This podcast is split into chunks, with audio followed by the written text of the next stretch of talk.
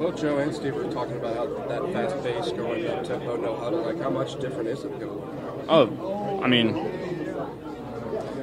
uh, it's going to be a lot different. Um, I'm gonna try not to tell you how yeah, different it's gonna, gonna try not to tell you how different it's gonna be, but um, I'm excited about it. I'm fired up. You know, this is this is why you work so hard for it. He is so locked in on the field. Anybody else got to say something different about that, then come see me. I'm about that. Joe Burrow. He's not going to panic. His eyes are downfield. Joe Burrow. I'm going Joe Burrow. I'm going Joe. I'm going Joe. I'm going Joe Burrow. So yeah. I'm going Joe Burrow. I'm going Joe Burrow. I'm going Joe Burrow. My team is number one. Burrow's got time, and he's got six. Part one. The vision. It's possible. Yeah, great hat. First bucket hat ever. Ever? Fired up. So I guess what have you been up to all summer? Just working out, man. Wearing a bucket hat and a new haircut, Joe Burrow tries to explain a vision almost no one else can see. It's summer in Louisiana. The heat's so hot, it's made Burrow trim his flowing Midwestern locks and don a dry-fit boonie for the first time in his life. The hair is gone. What was the thinking there? Been out there today? It's like one hundred degrees out there. It's like my hair's like a like you put a bag over your head. I had to cut that. He's from the Plains, a tiny Appalachia township in southeast Ohio. Even after a year on the bayou, he's still getting used to the climate. The reporters gathered around Burrow at the Manning Passing Academy in Thibodaux, Louisiana, are so close that it can't help matters, thermally speaking. Meanwhile, they're peppering him with questions about L S U's new offense and his hopes for his senior season. And boy, do they have questions. In the year before this moment, Burrow had transferred from Ohio State and won the starting job at L S U, before leading the Tigers to a ten-win season and a Fiesta Bowl victory. He was tough. He was gritty. And he was, for most of the season, good, throwing for more than twenty-eight hundred yards and tallying twenty-three touchdowns. Good enough never is, though. Not in Burrow's world and not in football's. If he was going to reach the lofty expectations L S U fans placed upon him when he arrived in Baton Rouge and accomplish the loftier goals he had for himself, he was going to have to be better than good in twenty nineteen. He would have to be great. And despite Burrow's confidence in a new offense, and after a year of developing, the media gathered in Thibodaux are skeptical. How different, really, is this offense going to be, they ask. Burrow greets the question with a knowing smile. How different is going to – try not to tell you how different it's going to be, but um, I'm excited about it. Now he's wearing a full-on ear-to-ear smile, pearly whites and all. It's practically holding up his bucket hat at this point. It's the look of a man who knows something you don't. Soon he's making claims it will be, once they're posted to social media in the hours after this interview, met with polar opposite receptions. To L S U fans, Burrow's assurance of an offense that will score, quote, forty, fifty, sixty points a game is music to their ears. To almost everyone else, it's mockery fodder. Collectively, the college football world turns Burrow's confidence into a punchline. That many points? At L S U? It would take a Heisman-worthy season from a quarterback with two hundred to one preseason Heisman odds. No chance, they say. And they sort of had a point. They at least had history on their side. Since Heisman betting was allowed on the boards in Vegas in twenty fifteen, every player that had won the award started at fifty to one or better. Not since Johnny Manziel started the twenty twelve season off the Heisman board entirely on offshore markets had a quarterback made such an improbable run. They couldn't see Burrow's vision. They couldn't believe he was capable of that sort of season, no matter how tough and gritty and good he'd been before.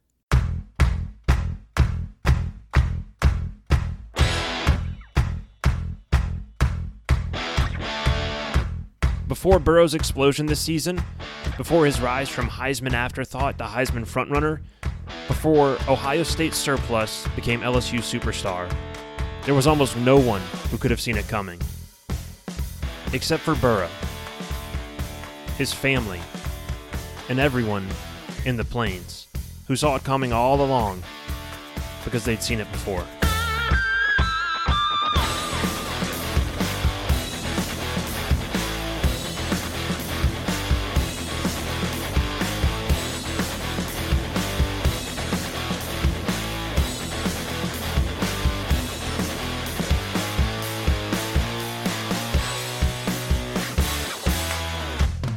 Part two. The first transfer.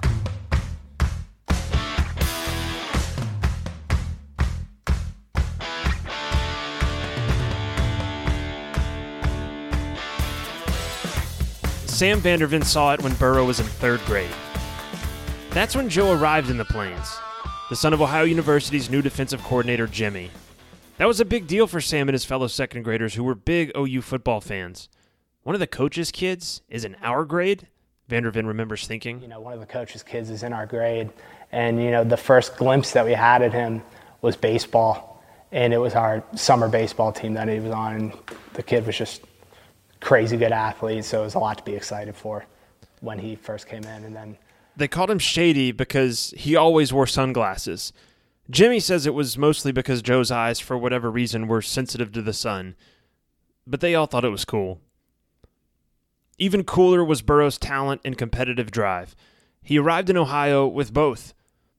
The son of a former Nebraska football player and the brother of two others, Burrow was born into a competitive family and took quickly to all sports, baseball in particular. In Ames, Iowa, where Burrow was born, the family lived in a two-story ranch house. Joe would spend hours in the backyard with a baseball bat and a wiffle ball, launching homers over the roof from the front yard to the back. Okay, I'm Jimmy Burrow, Joe's dad. And I'm Robin Burrow, Joe's mom. And I think probably my earliest memories are back in Ames when he was, um, he would have been three or four years old, and um, he he could really hit a baseball and uh, a wiffle ball. We did wiffle ball then, and I mean he could hit wiffle balls over the top of our house, and we had a two-story ranch or a ranch house, not like a full two stories, but um, he could hit the wiffle ball over our house when he was three and four years old. And we get mad when he when he did. Yeah. And uh, he had to have a certain number. He would always choose however many he was going to hit that day. And that's what he did. From that point forward, Joe was hooked. Competition was his addiction. Winning in anything was his sole objective. When he played coach's pitch, he kept score, even though no one else did. In basketball, he wanted to shoot threes when others were still learning layups. As he grew older, the wiffle balls flew higher and further. He moved to Fargo and picked up flag football, where he caught passes and played defense, but kept an eye on quarterback. He's always wanted to, to be the person with the ball in the hand and be the person scoring points, whether it was soccer or basketball or baseball or football. So it's it's just in his D N A, I guess. How about his competitive nature? And this can go back to kind of childhood. How do you remember his competitiveness manifesting itself, maybe even outside of sports and other stuff? I mean, that's Sam Vandervin again. I've said it before, he's the most competitive dude on the planet, like without a doubt, like whether it's a video game or just anything outside of sports, like he's a ruthless dude in, in terms of competition. Burrow hated losing and loved winning with equal zeal. Soon the walls of his bedroom were lined with trophies. But hardware has never motivated Burrow, yeah, I mean, unless it reminds him he's never of a defeat. Paid attention to, to many. I'll, I'll give you a quick story. The only trophy that he ever paid attention to was we we got second in a, a baseball tournament, and one of his best friends had thrown the second place uh, uh, trophy in the garbage can. So we're driving home, and we're just, you know, horrified that that happened, and so Joe gets home, and we go up to his room, and, and about an hour afterwards, and he had dismantled the second-place trophy. So that that's our our uh, only time that we remember him really having something to do with a, with a trophy that, that he won. And again, they, they hated to lose, and they got second. The one threw it away, and Joe basically tore his up. And, uh, you know, we weren't proud of that, but it, it was uh, we, we tried to teach him a little lesson w- about humility there and, and taking losses. But there was something different about this kid. Everyone could see it, especially when he arrived in Ohio. Shades on his face and a competitive fire burning so intensely in his gut, you could see its glow in his eyes. The only problem? Burrow initially enrolled at the Plains Elementary, literally within shouting distance of his childhood home. The friends he played sports with went to Morrison, five miles south in Athens. So, for the first time, Joe made the switch. You know, he started at one elementary school, but most of his friends that were on those teams, or at least a lot of them, went to another elementary school, and uh, he, he wanted to be with his, his friends and teammates, so we, we had him transfer over there. That was his first transfer.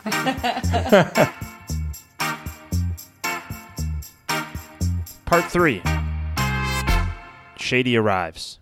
Let's, let's start the uh, same way we started with everyone else. Just state your name and title, I guess, and how you know Joe. Um, Sam Smathers. Uh, coached uh, youth football for, I don't know, years. And, uh, Sam Smathers saw it when Burrow was in third grade, too. Back in ninety-four. Smathers, who founded the town's youth football program in nineteen ninety-four, needed a quarterback for his third and fourth grade team. Usually, that honor would go to a fourth grader who had taken his lumps the year before. But the year Burrow arrived in town, the quarterback from the year prior decided not to go out for football. And that's where I first met Joey. Um, he was walking up, we was having a football camp up on the hill here, and my assistant coach came over and he said, well, found our quarterback, and it's always the joke. And here comes this boy with sunglasses on, walking up the hill, you know, kind of got that Joe strut, you know, just kind of walking into, you know, camp. And I said, okay. It turns out Burrow had never played quarterback before, but he knew the game. He learned to ride his bike on the field at Memorial Stadium in Lincoln. Football was the fabric of his life. He understood the sport, which is more than half the battle when you're trying to teach the wing tee to preteens. Jimmy still blames Smathers for breaking up the family's defensive legacy by putting Joe at quarterback. Are you the reason that he played offense instead of playing defense? Well, he played defense too. Don't don't. don't. I let him play defense too. Okay, so we, uh, his dad, you know, big defensive coach, but he was the kid that um, when you run the wing tee, there's a lot of things going on with the quarterback, you know, and Joey was the center nucleus of that back then. And uh, but yeah, I guess I'm to blame. His dad blamed me for that. He said, "You're the reason he's the quarterback," and I said, "No, I, you know, I'm sorry, but I needed one." And but yeah, we did that. Like most who've known Burrow since his time on the Plains, Smathers calls him Joey, and Joey quickly took to the position. He still loved defense and tackling. His favorite days were those Smathers put the team through Oklahoma drills. But it was clear, even that early, he was ahead of the curve under center. Take, for example, the time Burrow read the defense and noticed the middle linebacker too far from the center of the field. He checked into an audible, Q B sneak on bump, and before the defense knew what hit them, um, he was in the end zone. We were playing a game, and he was the one kid that I, he had one audible. I mean, basically. And I'd tell him all the time, if the pit's open, which means there's no linebacker over the center, and the pit's open, we call Q B sneak on bump. It's play number one in my playbook from years. And if anybody, you ask anybody that played for me, if you say, what's play number one in Coach Sam's playbook, it's Q B sneak on bump. He ran for a sixty-yard touchdown on that. And it was all him. And that's poise. That's, you know, taking the team, seeing it, and, you know, never, you know, didn't get flustered about anything. He just walked up and seen it. And then center nose, he bumped, gone. And you don't get that with a lot of kids in fourth grade, you know, that, that have that I Q, that have that poise to sit there and, and see that at that age. And by sixth grade, Smathers had ditched the wing tee in favor of the spread double-wide shotgun hurry-up. Watch film of Burrow's sixth grade team, and you might think Joe Brady was designing the passing concepts. He read defenses, threw outside the hashes, and took shots downfield. The team played their games in Peden Stadium on Ohio's campus, and Jimmy's office overlooked the field. My office at Ohio University is in Peden Stadium, and it overlooked our stadium. And uh, uh, the games for, for really four years. Yeah, the uh, whole time that Joe whole played. time Joe was in uh, Uh, I forget what that league was called, but I could just turn my chair around and continue to do some work on Sundays and uh, and, and watch Joe. So I, w- I was fortunate that at least the in, in all the games at that point were were played. There was no away game, so every Sunday I could see him play. It was pretty awesome. At night they'd watch film. Joe sometimes, players Jimmy was recruiting other times. Jimmy tried not to force football on his son, but Joe devoured it. If the T V was on, there's a good chance he was watching football with a coach's eye. Jimmy definitely watched film with him on uh, after Joe's games, and Jimmy would be watching his own game film and, and recruit game film here at home, and we all sat and watched that, honestly. Um, and I'm sure Joe picked up on that initially. And I mean, that's just what he th- thought was normal, to sit and study the game, like you said, and and understand that watching film, you get better, whether you're watching your fi- watching film yourself playing football or, you know, doing something else. You get you get better when you're watching yourself do it. So um, I think that that was just a natural progression for him because he didn't know any different.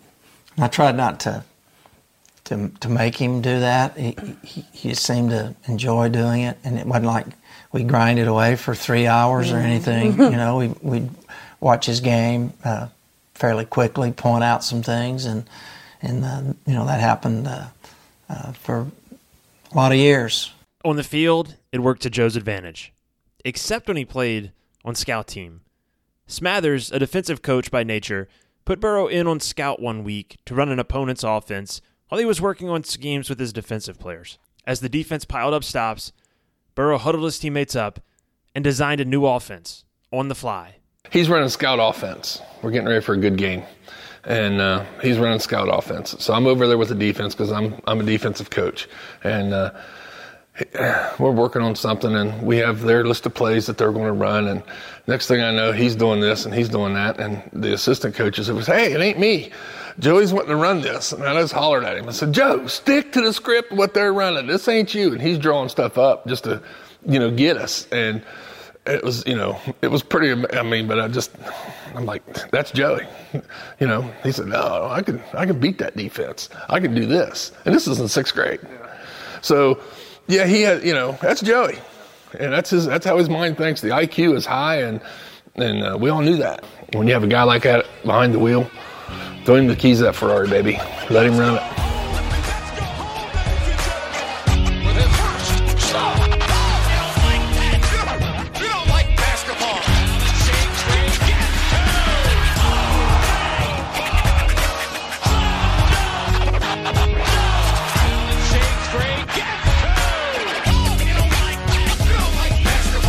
Four.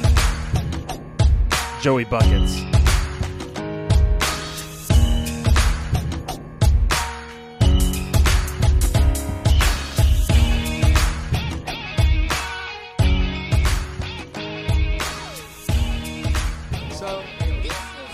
think he was eight when he got here. So he was part they were part of the whole hire when Solich got here and Coach Burrow. Tom Vandervin saw it on the basketball court. Tom, Sam's father, and Joe's fourth grade basketball coach, is a professor of sociology at Ohio University, whose areas of research include criminology. Early on, he saw signs in Burrow he'd only previously seen in studies of first responders. For most of us, when it's a high-intensity situation, anxiety-producing situation, we run in the other direction. So that's why law enforcement... Um, Uh, emergency medical services personnel, um, those who, who are successful at the job are are unique people because they run towards danger. Think about it, uh, military personnel too. Um, uh, so they run towards danger. Most of us run away from it, or it's just it's such a stressful situation that we don't feel comfortable in that situation. I think Joe thrives on that, and and so. While um, he may have all the physio- same physiological effects that the rest of us would in a high-intensity uh, situation, he doesn't let it affect his performance. And you can see it in his eyes. There's that flat, poised, all-business sort of thing.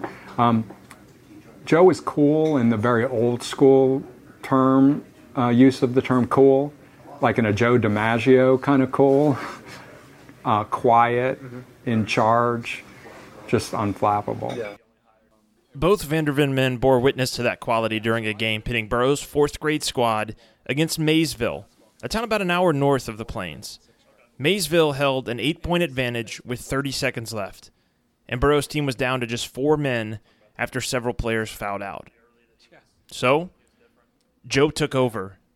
First, a steal, then a drive to the basket for an and one. Burrow was happy to embellish the contact. He's always hated losing. So we've got four kids left.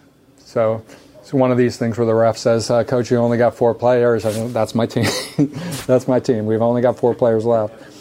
So down by thirty, uh, down by eight with thirty seconds left, and Joe took over Um, and that was, that game was where I knew he was different from everybody else.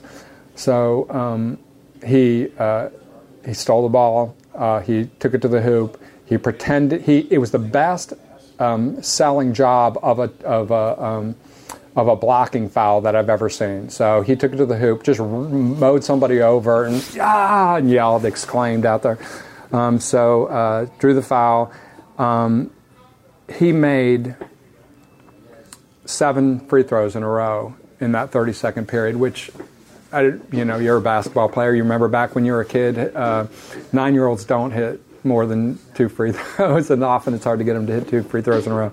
But there was a there was a stoic, sort of flat, poised uh, look on his face, standing at the free throw line, just draining one after another. Meanwhile, the other coach and I are basically, you know, coming completely unglued on the bench, um, just freaking out that this isn't, you know, uh, for this kid and for the situation we're in. But Joe just kept draining free throws. Um, he scored nine points in thirty seconds, and we won the game. And again, flat affect, so poised, unflappable, you didn't see anything. Now, after the game, he started to look like the nine-year-old again, the look on his face, the the relief and and all that. So um, he became a kid again after the game. So it did affect him, but during the game, I've never I'd never seen anything like it. Jeff Skinner saw it on the basketball court, too.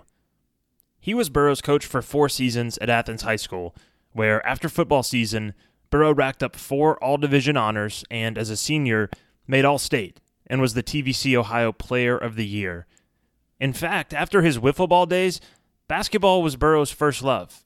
He idolized, still does, Cleveland Cavalier Matthew Dellavedova, and in junior high, Robin would drive him from baseball games an hour and fifteen minutes twice a day for A A U practice at Chillicothe. He did homework on the drive there and back and arrived home in time for bed. As a sophomore, Creighton called and expressed an interest in recruiting him. Uh, at some point in time, Robin would drive about an hour or fifteen minutes to uh, uh, Chillicothe twice a week for him to practice. And his, his body type at the time, taller, slender, uh, could could really shoot. Uh, again, you know, one of the first things you do is shoot basketball, and, and he always liked doing that. Uh, my dad was a basketball coach, played basketball at Mississippi State, and, uh, you know, I think when he was a either a sophomore or a junior, Creighton University gave him a call.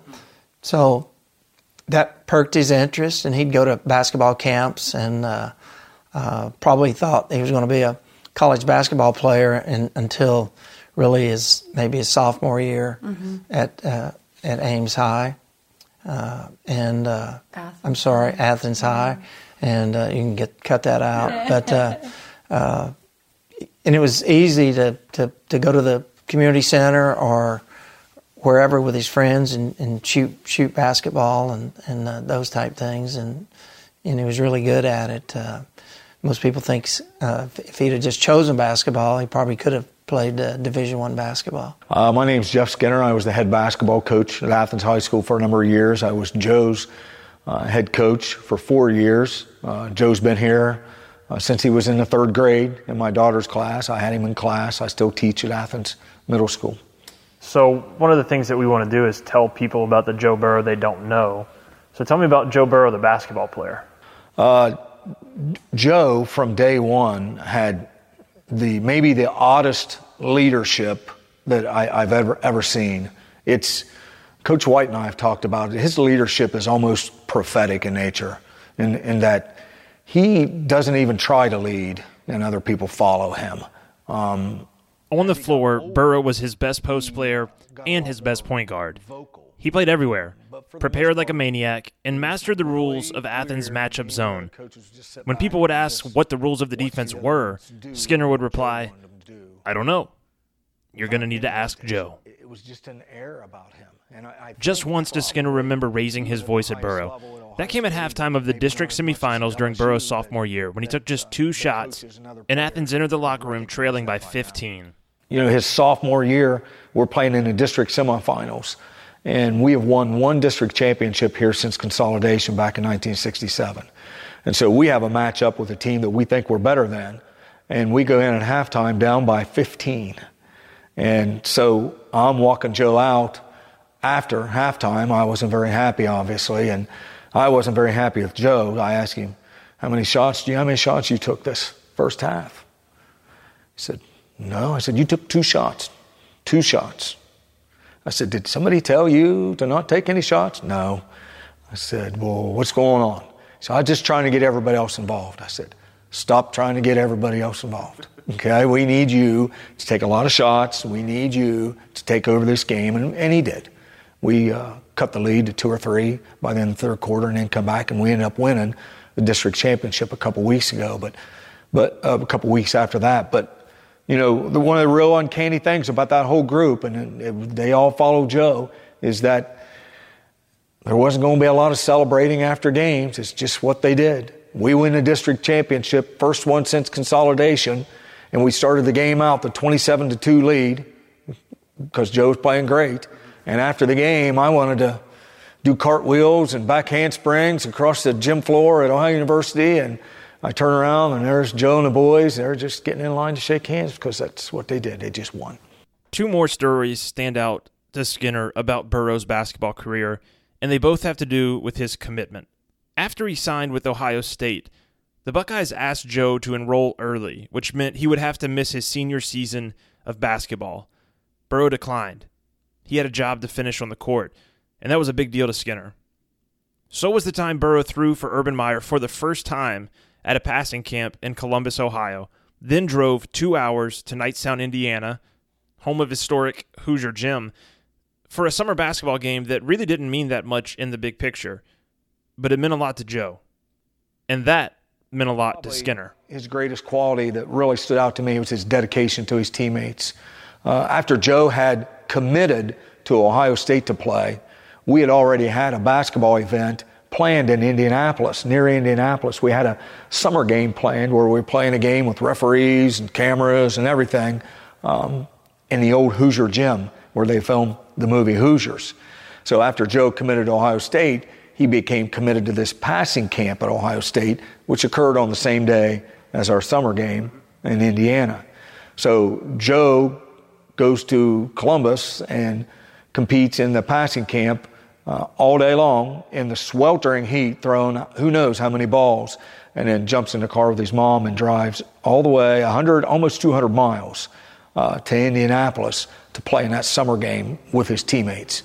And uh, he's walking in the door as we're getting ready to tip, lacing up his shoes, and I'm yelling timeout, and the referee says, you can't call a timeout. We haven't even started yet. I said, well, at least let Joe get his shoes on, and then, and then we'll go from there.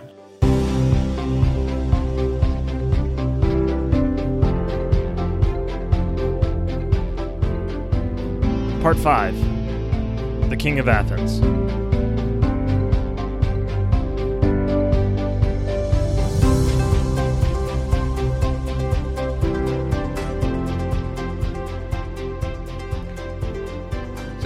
Fly up, I hope. Flew up, yeah. Flew out of New Orleans to Columbus. Cool. Pretty easy little flight. Stayed on the plane, connected in Atlanta. This can't be a terrible gig for you guys. No, this is this this is a fun little change of pace. Do you guys work for the school? Mm-hmm. Like Ryan Adams saw it in middle school P E. Before he was Burrow's high school football head coach, Adams had his future quarterback as a student. Once again, basketball provided the window to the intangibles Burrow would later use to thrive on the gridiron. His phys ed teacher, you know, by far the best player in the class, Burrow, uh, on his own, would partner up with two or three guys that, in all honesty, to, nobody else was going to put on their team for three-on-three games. Kids that were not quite as athletic, so that we'd make fair teams and, and stuff throughout all the different things we would do in phys ed. Well, um, where I really noticed uh, that Joe was something a little bit different was uh, we get into the basketball unit, and I, I mean, obviously I knew that he was going to be a really good basketball player as well, and uh, we're we're doing three-on-three games, and when we go to pick pick teams, um, you know, Joe, on his own doing, you know, he grabbed uh, two of the guys that, you know, in all honesty, nobody else was going to put on their team, uh, knowing that he was uh, that I was probably going to do that to him anyway, but he went ahead and did it on his own. And uh, it got to the point where, you know, even with you know, those three or four different kids that would be a mix that would be on his team. He'd take them out there, and he would, you know, we'd round robin, and he they would clean everybody out. And so it became then a deal where the next time we'd come out and break out three on three, I was like, all right, Joe, if you score, you can't score the next time. You got one of the other guys has got to score. And they still won everything, you know. And, and the thing that got real neat is then it was like, all right, you can't score at all. Uh, every, they got to score all the points. And you should have seen this dude tossing the ball off, setting picks, screening off other guys so that they could just put these little cherry shots in, right, for basketball, and would still win. And it's like, man, this kid is, he he just really works hard at making other people around him better. And, and more so than anything, as far as the athletic part, he's able, he was, he was, he was so able to be able to relate to all different kinds of kids. And, and and and touch them in some way to at least make them work hard during phys ed, because he had them kids red-cheeked, and, and that just doesn't happen for those kids naturally. But by the time he reached high school, Burrow had established himself as one of the school's best athletes, but his future under center was T B D. He'd started as quarterback on the freshman team, running a similar pass-heavy attack he had been leading for Smathers' team since sixth grade. Occasionally, he practiced with the varsity, impressing in his scout team duties all over the field. That year, the Bulldog varsity squad won its conference, with a sophomore quarterback starting the last three games. And Joe entered the offseason planning to play wide receiver and defensive back the next season as a sophomore. Man plans, and God laughs. The quarterback ahead of Burrow moved to California, clearing the way for him to take the reins of the offense. That quarterback? The same kid whose decision not to play football as a fourth grader opened the door for Burrow's initiation to the position. I mean, you can't make this stuff up. Meanwhile, Adams hired one of his former players, Nathan White, to take over as offensive coordinator. His offensive choice? The spread system Burrow had been groomed to operate since middle school. They put in a new offense because Joe could really run and throw, and uh, he had a lot of uh, people around him, receivers and and. Uh, running backs and things like that. And and so they basically, just like L S U, they, they, they put in the spread offense at the, the high school level. And first time I remember thinking, you know, maybe there's there's something to Joe being uh, a college quarterback is the, the seven-on-sevens that they did that summer.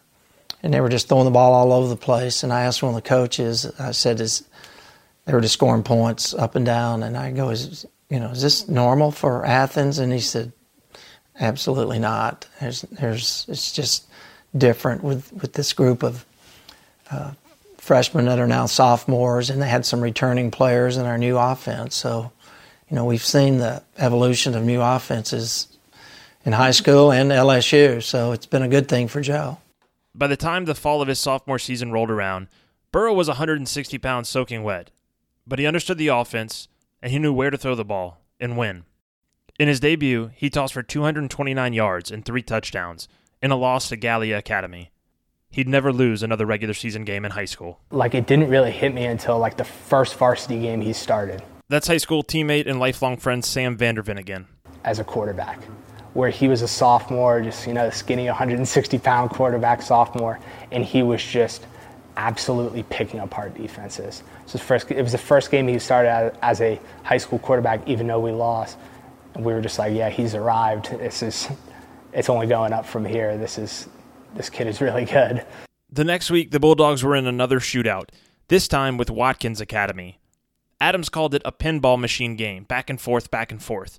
Watkins struck just before half to pull close, before Burrow unleashed a forty-five yard rocket for a back-breaking touchdown. By game's end, Athens had won sixty-two fifty-four. Burrow had thrown for three hundred twenty-four yards and four touchdowns, rushed for one hundred forty-four yards and two more touchdowns, and Adams had realized something. He had a difference maker for three more seasons. We just knew that we had our hands on a really special kid, needless to say. And uh, once he settled into the job, Burrow started showcasing all the intangibles that have helped elevate him into the Heisman forefront at L S U. Toughness, competitiveness, poise and preparation, persistence and grit.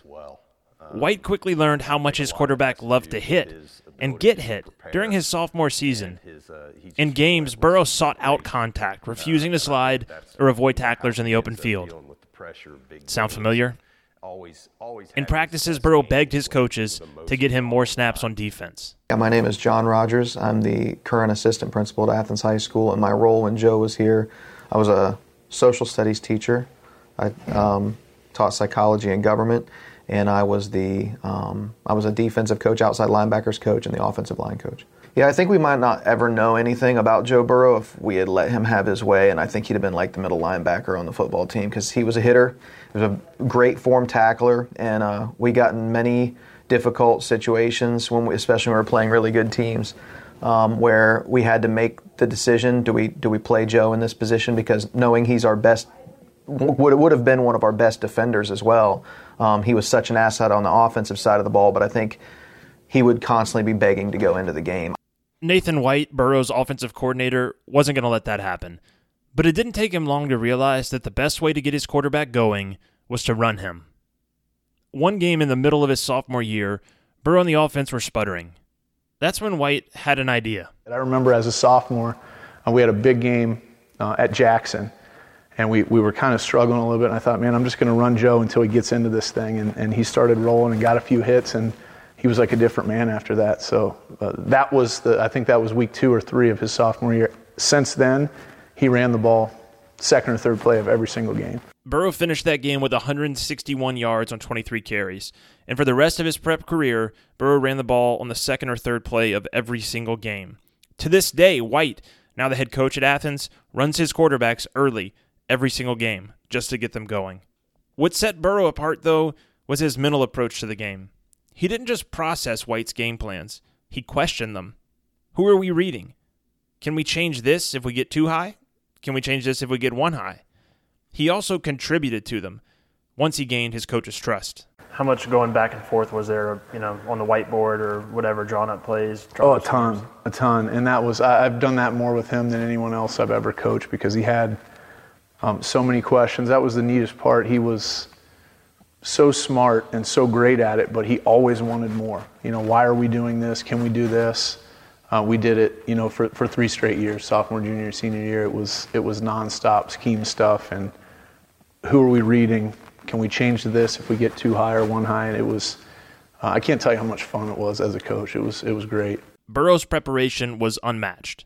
He spent hours after school on the board with White, drawing up plays and schemes. At home, he watched tape with his dad, studying the previous Friday's game every Thursday to learn from his mistakes.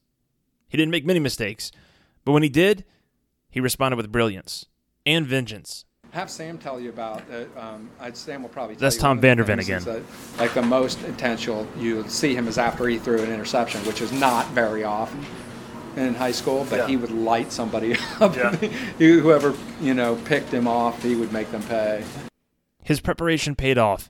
And it also served as a pressure release for Burrow. The bigger the game, the bigger the moment, the better he played, because in no small part of how much he prepared for those games.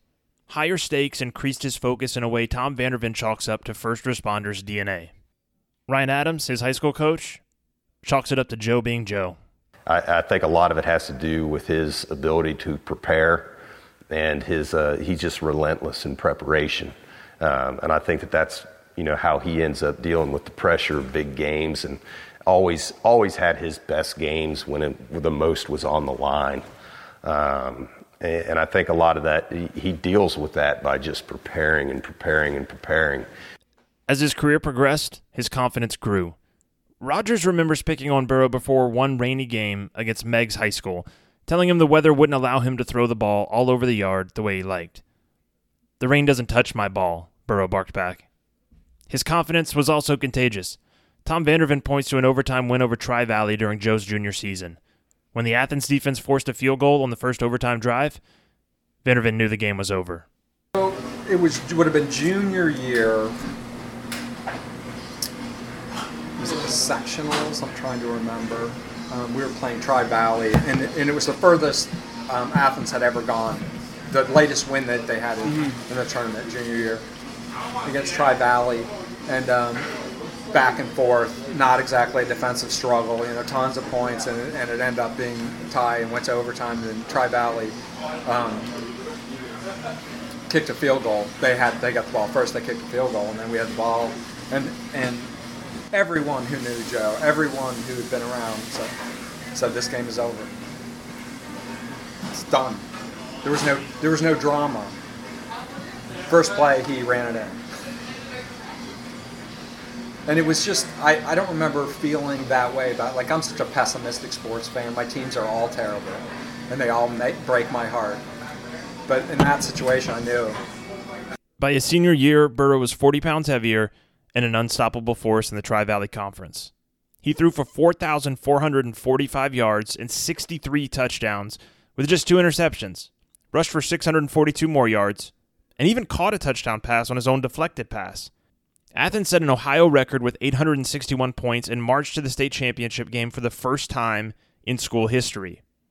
Burrow played both ways in a fifty-six fifty-two shutout loss to Central Catholic, throwing for four hundred fifty-two yards and six touchdowns on offense and playing every snap on defense. I personally think that in the championship game, it helped him to play better um, on offense because he just never got out of rhythm. He was just always in the game. That's John Rogers again. Uh, he played corner for us in that game and did really well. And I think he just never he never felt like he was out of the rhythm of the game. He just it was continuous Ironman football for him. And uh, so for him, he could play that entire game without coming out both directions. And I think it actually made him a better player. Heroic as his performance was, the game broke Burrow's heart. I think it's easily the worst feeling in the world. Worst day of my life. Um... Not much more to be said. Despite his valiant play, he called it the worst day of his life in a teary-eyed post-game press conference. And three days later, when he posed for his senior basketball picture, the aftermath still rested heavy in his eyes. He, he doesn't like to lose. So, uh, you know, you can see that, that one picture of, of the basketball uh, picture, which was a few days, I think, after the state championship game. And he's not happy. He, he's, he still carried that loss, uh, you know, w- with him. Uh, quite quite a long time. Burrow may have cared about that loss, but college coaches didn't. They loved everything they saw in Burrow, who, by this time, had won Mister Football in Ohio and signed with Ohio State. Still, when they showed up to ask Adams about his quarterback and do their due diligence on the recruiting trail, he gave them all the same line. He's uh, he's a son of a bitch, man. You know, the, the biggest thing that I told everybody, the, the recruiting process, I mean, we had Bama and everybody in here for him.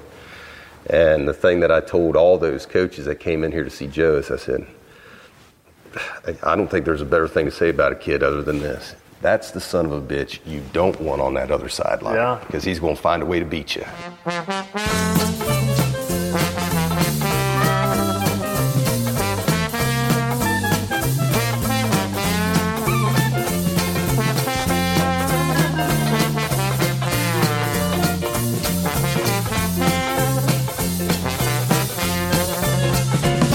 Part six, waiting in the wings.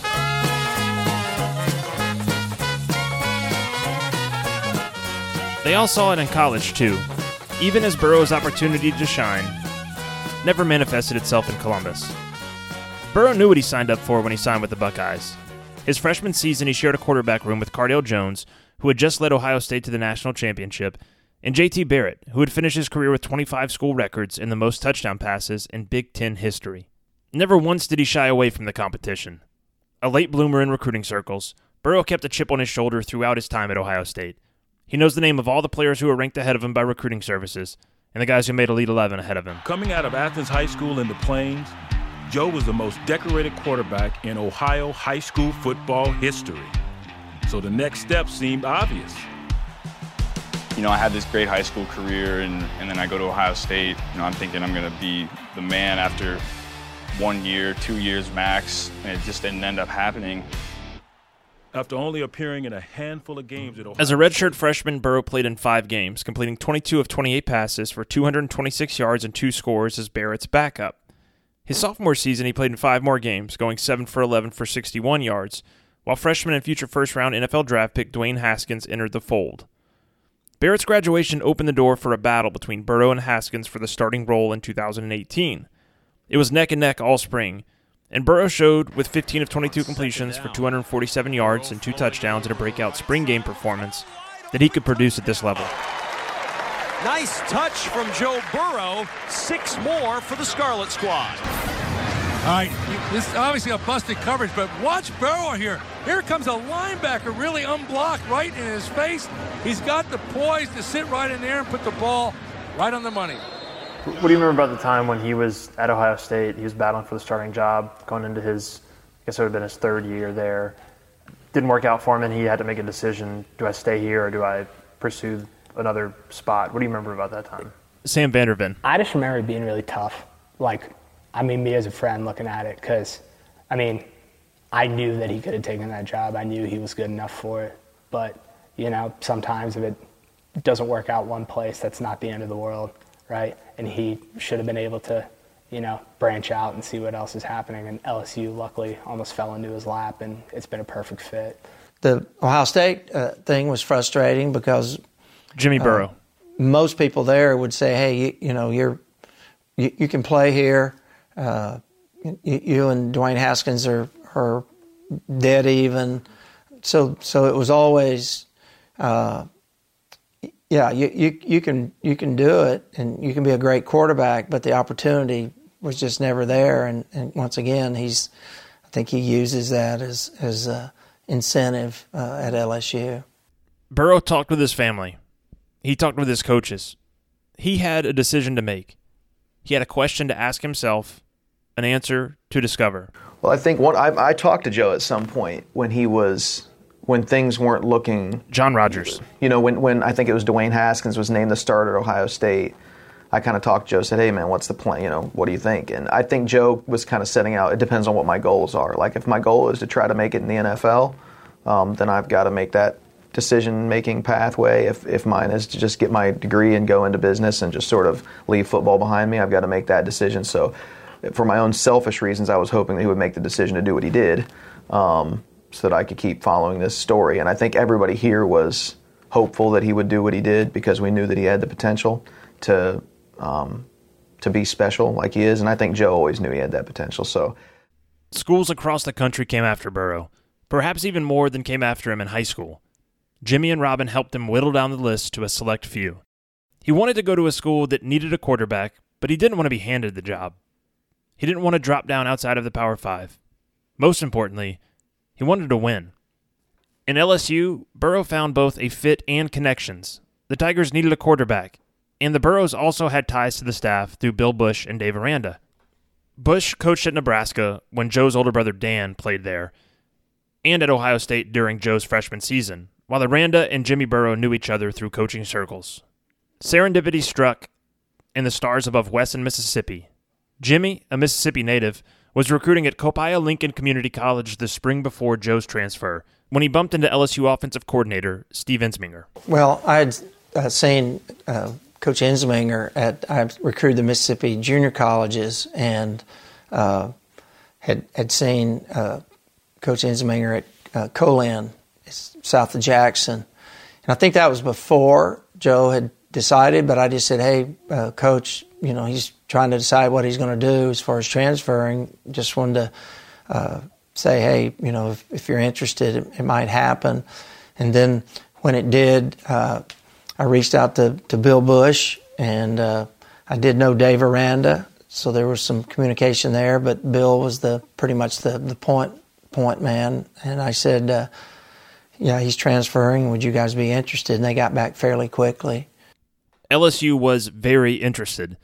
Burrow and his parents visited Baton Rouge in May, and Dan, a resident of Houston, joined too. Robin handled the academics and logistical side of the visit.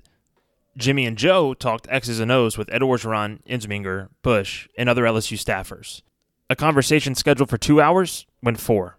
Oh, it was a great visit. Joe's parents. We, um, we were definitely focused on Joe being able to spend enough time with um, all the coaches. We weren't really sure how that was going to go when we when we. got there, but um, we wanted to make sure he had enough time to spend and ask enough questions about the the offense and, you know, their thought process about, because they had, what, three other quarterbacks yeah. on roster at that point that, um, you know, we had no idea if Joe would be able to get there and win a spot. So he needed to know a lot about, you know, those kids.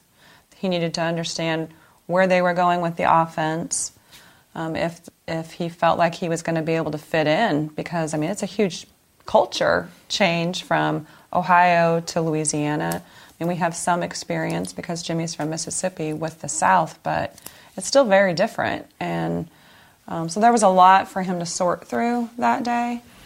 But um, we really just wanted to make sure he had enough time to talk to those guys, and you know, they Foot, were they were great. Football yeah. was, was, you know, what offense you're going to run, because some some of the people that were recruiting Joe just said, hey, why, why would you even consider L S U? They're going to get in the I formation, hand the ball off to, to one of those great running backs, uh, you know, forty, fifty times. So he had to sort through that uh, that weekend. Uh, the Burrows bought into L S U's vision. Joe took a week to make up his mind, shutting out even his parents on the decision-making. His other primary suitor was Cincinnati, and he bounced ideas off his brothers for a week while making up his mind. Eventually, the idea of playing for S E C and national championships won out over playing closer to home. Joe had to compete, and he had to compete at the highest level. Then transferring out of Ohio State, basically that's why he chose L S U and the S E C, because they were still, some people still thought, well, uh, you know, he couldn't play at Ohio State, and and uh, um, maybe he should just, you know, drop down a level. And so I think in his mind, picking a school in the S E C that uh, was was capable of, of doing what they're doing, but hadn't done it in a while, was was key to to his his uh, deciding to go there. He probably talked to uh, Jamie and Dan, uh, the older brothers, m- more. Maybe even during that week, then, which he didn't talk to us. So, but I think he was communicating with with those two, and Coach uh, Dan was was there with us uh, at that recruiting visit, and uh, uh, you know, they they're I think they gave good advice, and and uh, and then it just, as I said, came down to uh, playing football at the highest level and a chance to win the national championship, and that's why he went to L S U.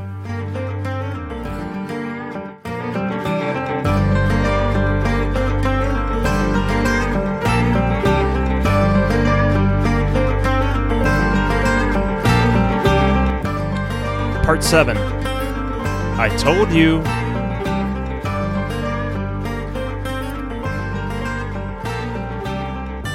They all see it at L S U now. They're just happy everyone else can see it too. I think everyone everyone around here... That's John Rogers again. ...probably has a, a collective sigh of relief that we weren't just seeing things. Burrow had little time to settle in upon his summer arrival to Baton Rouge. He had to learn a new offense and a new roster. He knew he would guess the names of about ten players, maybe, when he first walked in the L S U locker room. His parents spaced out their visits. They tried to balance keeping him comfortable and connected to family with giving him space to find his feet in a new city with an entirely new culture and a new program with a foreign scheme. I knew probably ten people's name on the team when I was here at this point last year, and you know, I was just getting used to living in Louisiana, getting used to the culture, getting used to the players and the coaches and the offense. Uh, I hadn't been under center in, since sixth grade when I, until I first came here, and so I basically had to new, learn a new way to play football.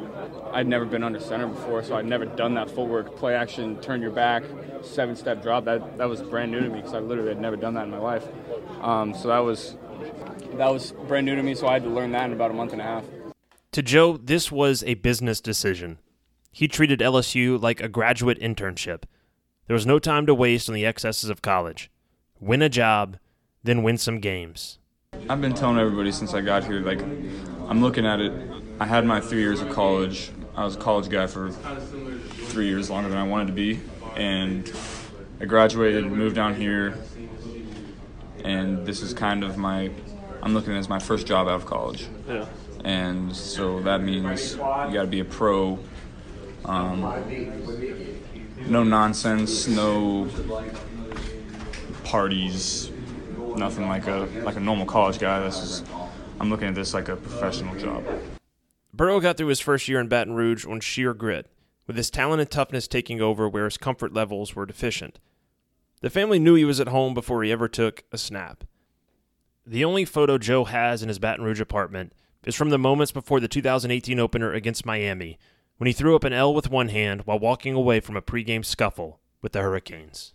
How how quickly did it feel like he had found a home at L S U? The the memory that I always think of is the Miami game before the game when he, he held up the L after the little pregame scuffle, and I was kind of looking at him because we're still trying to get a feel for this this kid, and we're like, okay, there's there's something a little bit different about him. How quickly did it feel like he had kind of ingrained himself from the outside, from from y'all's perspective?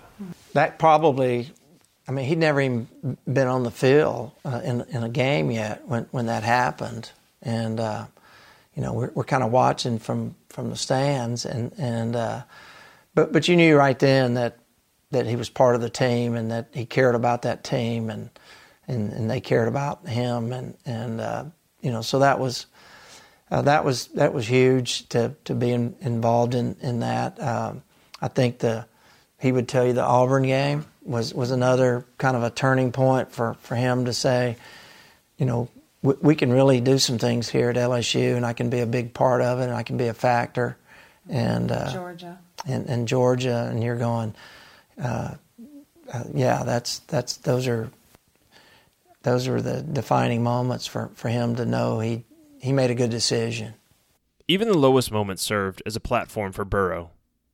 His late pick six in a road loss at Florida stung almost as much as that state championship defeat in high school. Right after each of those losses, I mean, he certainly um, took them to heart. Um, the Florida loss was, uh, you know, for for Joe, and like for my perception of Joe, I was one hundred percent sure that he was going to do exactly what he'd always done, which would be, at the end there, drive his team down the field and score.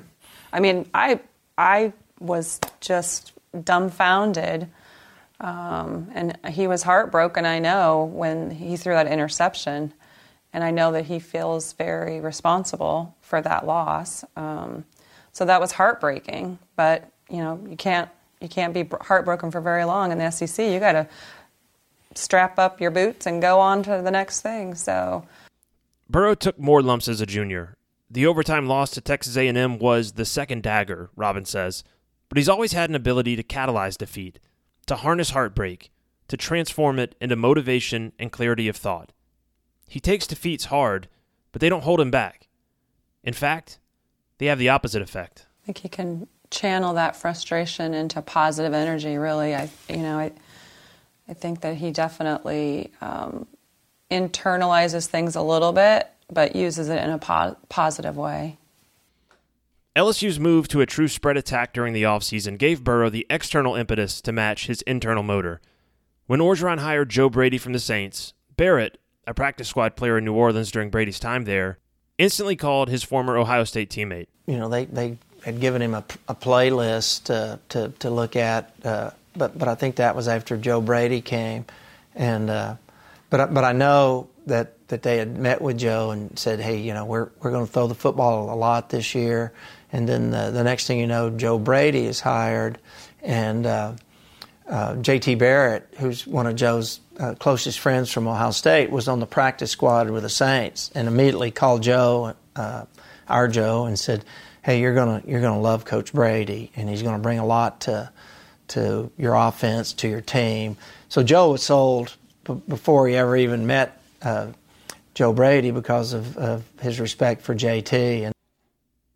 The rest is history. Literal, actual, quantifiable college football history. Through eleven games, Burrow has thrown for four thousand fourteen yards, forty-one touchdowns, and six interceptions, while completing seventy-eight point nine percent of his passes. He's already broken L S U's single-season passing records, and he's on pace to break the S E C yardage and touchdown tallies, as well as the national completion percentage mark. After leading the Tigers to a win over Alabama and back to the S E C title game in Atlanta for the first time in eight years, he's the Heisman favorite. Most importantly to Burrow, he's eleven and oh. And that's all that's ever mattered to me, winning games. Like, you know, when my stats weren't great last year and we were winning games, I said the same thing. I'm going to say the same thing this year. In the Plains, as Burrow smashes records and smothers defenses, they say the same thing they said fifteen years ago when Burrow walked up the hill to football camp with his sunglasses on and set the town on fire for a decade, one touchdown at a time. That's Joe. Because I never wavered once. I, th- this is Joe, what he's doing right now. Nathan White. it sounds crazy to say, but it doesn't surprise me at all. He he is. The, I thought he was this good when he was a sophomore in high school, and I'm so proud that he's gotten here. And Adams, his high school coach, knew it after one game. When he saw Burrow dismantle Georgia Southern in L S U's season opener, it was deja vu all over again. He'd seen this all before. The same plays, the same firepower, the same execution, the same executioner at quarterback. It was Georgia Southern and Texas and Tri-Valley and Meigs and Alexander and Nelsonville, York, and it didn't matter who, because when Burrow has that kind of offense at his fingertips and that cocktail of confidence and competitiveness in his bloodstream, you're powerless to stop him. After the very first game this year, once I seen them executing that offense the way that they were, I had I had a lot of faith at that point in time that he's going to light it up all year long. So it's funny, I was just talking to our coaches about that. Sam Vandervin. I knew, I know that Joe is one of the best quarterbacks in the country. I know that from the bottom of my heart, that I know that he could play with anybody. But as good of a friend as he is to me, seeing Heisman is just like, oh my God. Like, he's a front runner for the freaking Heisman Trophy. That's still very hard for me to believe, but I don't doubt that his skill set is, an, is worthy of a Heisman. No one does. Not anymore. Not after hooking Texas, chomping Florida, and rolling up more points on a Nick Saban defense than any quarterback since Drew Brees. There's divine destiny in that detail, too. Burrow's favorite team growing up? The New Orleans Saints. Big Reggie Bush guy. A lot of stars had, had to align yeah. to, to get to this point, and you know, so far they've, they've, they've lined up pretty good. This is why this is why I decided to transfer. This is why I decided to come down here and play with this guy and, and all those guys over there. You know, these are, these are the games you live for and you work so hard for. You know, I thought I thought I would be on this stage. I didn't think I would be in this jersey, though. You know, it's been it's been a bumpy road. It's been a long one, but I'm, I couldn't be in a better place.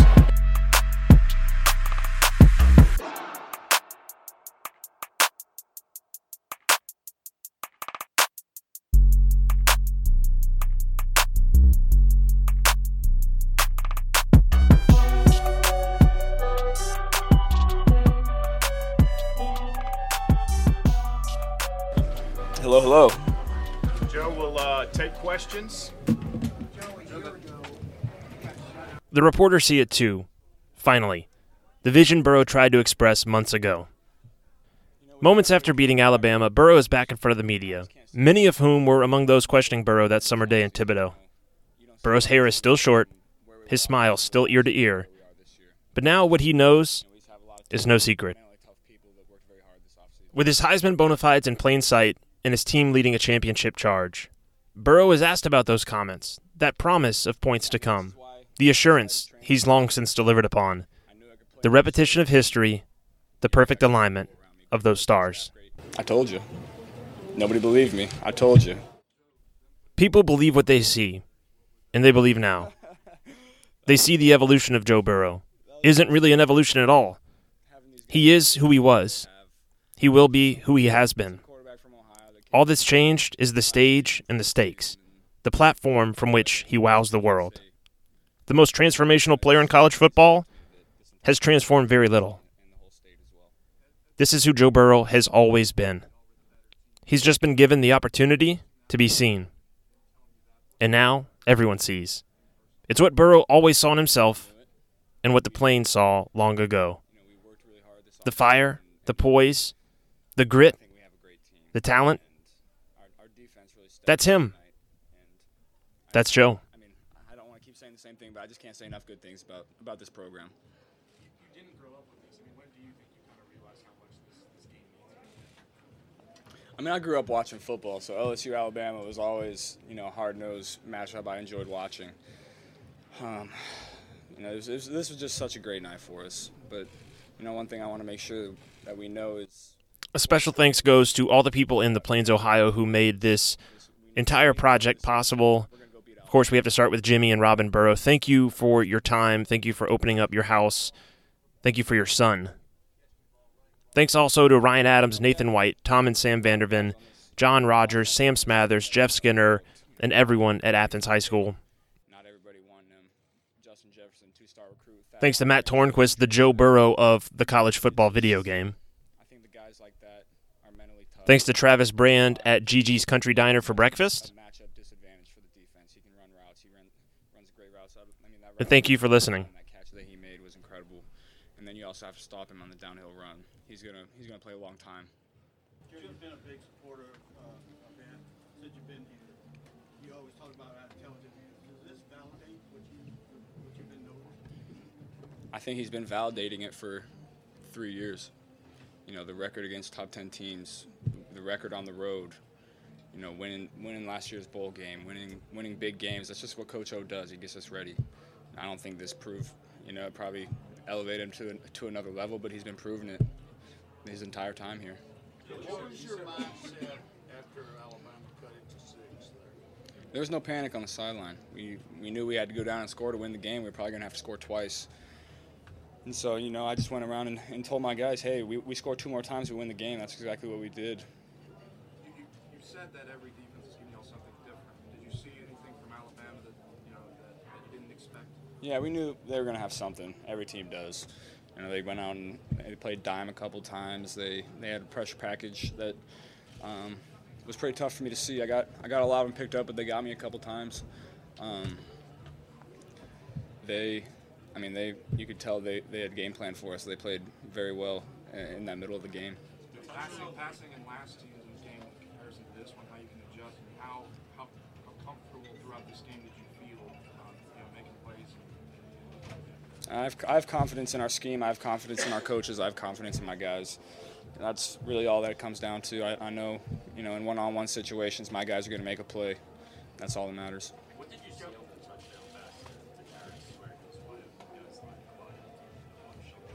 It was like, yeah, you know, we have we have a couple, you know, fastball plays that can give defenses struggles.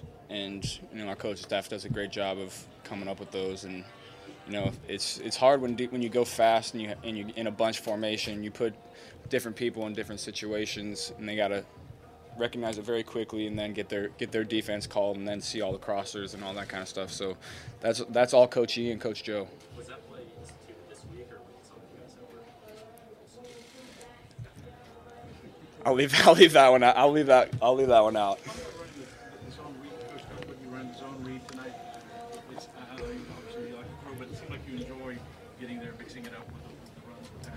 Absolutely. I think that, you know, I enjoy getting hit sometimes, and it makes me feel like a, a real football player instead of a quarterback. People can kind of look down on quarterbacks if they're, if they're not taking hits, but, you know, I like I like mixing it up in there. Joe, you said that forty, fifty, sixty points. How in the morning does it come out? I told you. Nobody believed me. I told you. you Joe, how I know you grew up around football, and, and you can care less about individual awards right now. Obviously, growing up, you know, you watch the ceremony, you watch how much it means to people. You grow up wanting to win that award. But then when you, when I got to college, you know, I realized team success breeds all the individual awards, and that's all that's ever mattered to me, winning games. I, you know, when my stats weren't great last year and we were winning games, I said the same thing. I'm going to say the same thing this year. Joe, I guess you guys were blowing them out. Did you expect them to make a comeback? Did you think you should blow the game over? We, We knew they were going to come back. That's that's Alabama on the other side. That's not – that's Alabama. Dynasty. You know, we, we knew that, that we were going to get their best shot in the second half. They came out firing. I, I loved how we responded, though. Joe, did you know the play calling on those two answer drives where he extended it to two score leads? It was the same as Texas where, they, you know, they really pushed it, be it Emerson or be it Brady. What's that like as a quarterback that there's faith in those push situations and you're not just – Yeah, you, you know, I got on the headset – and I overheard him saying, put the ball in nine's hands. That that means so much to a quarterback when when those two guys have, have tr- the two guys calling plays have trust in you to go out and win the game. And I like to think that I've worked I've worked hard enough that, that they do put that trust in me, and, and and my guys trust me as well. Joe, can take one more question. Earlier this week, Nick's uh, savings said your ability to extend play with feet.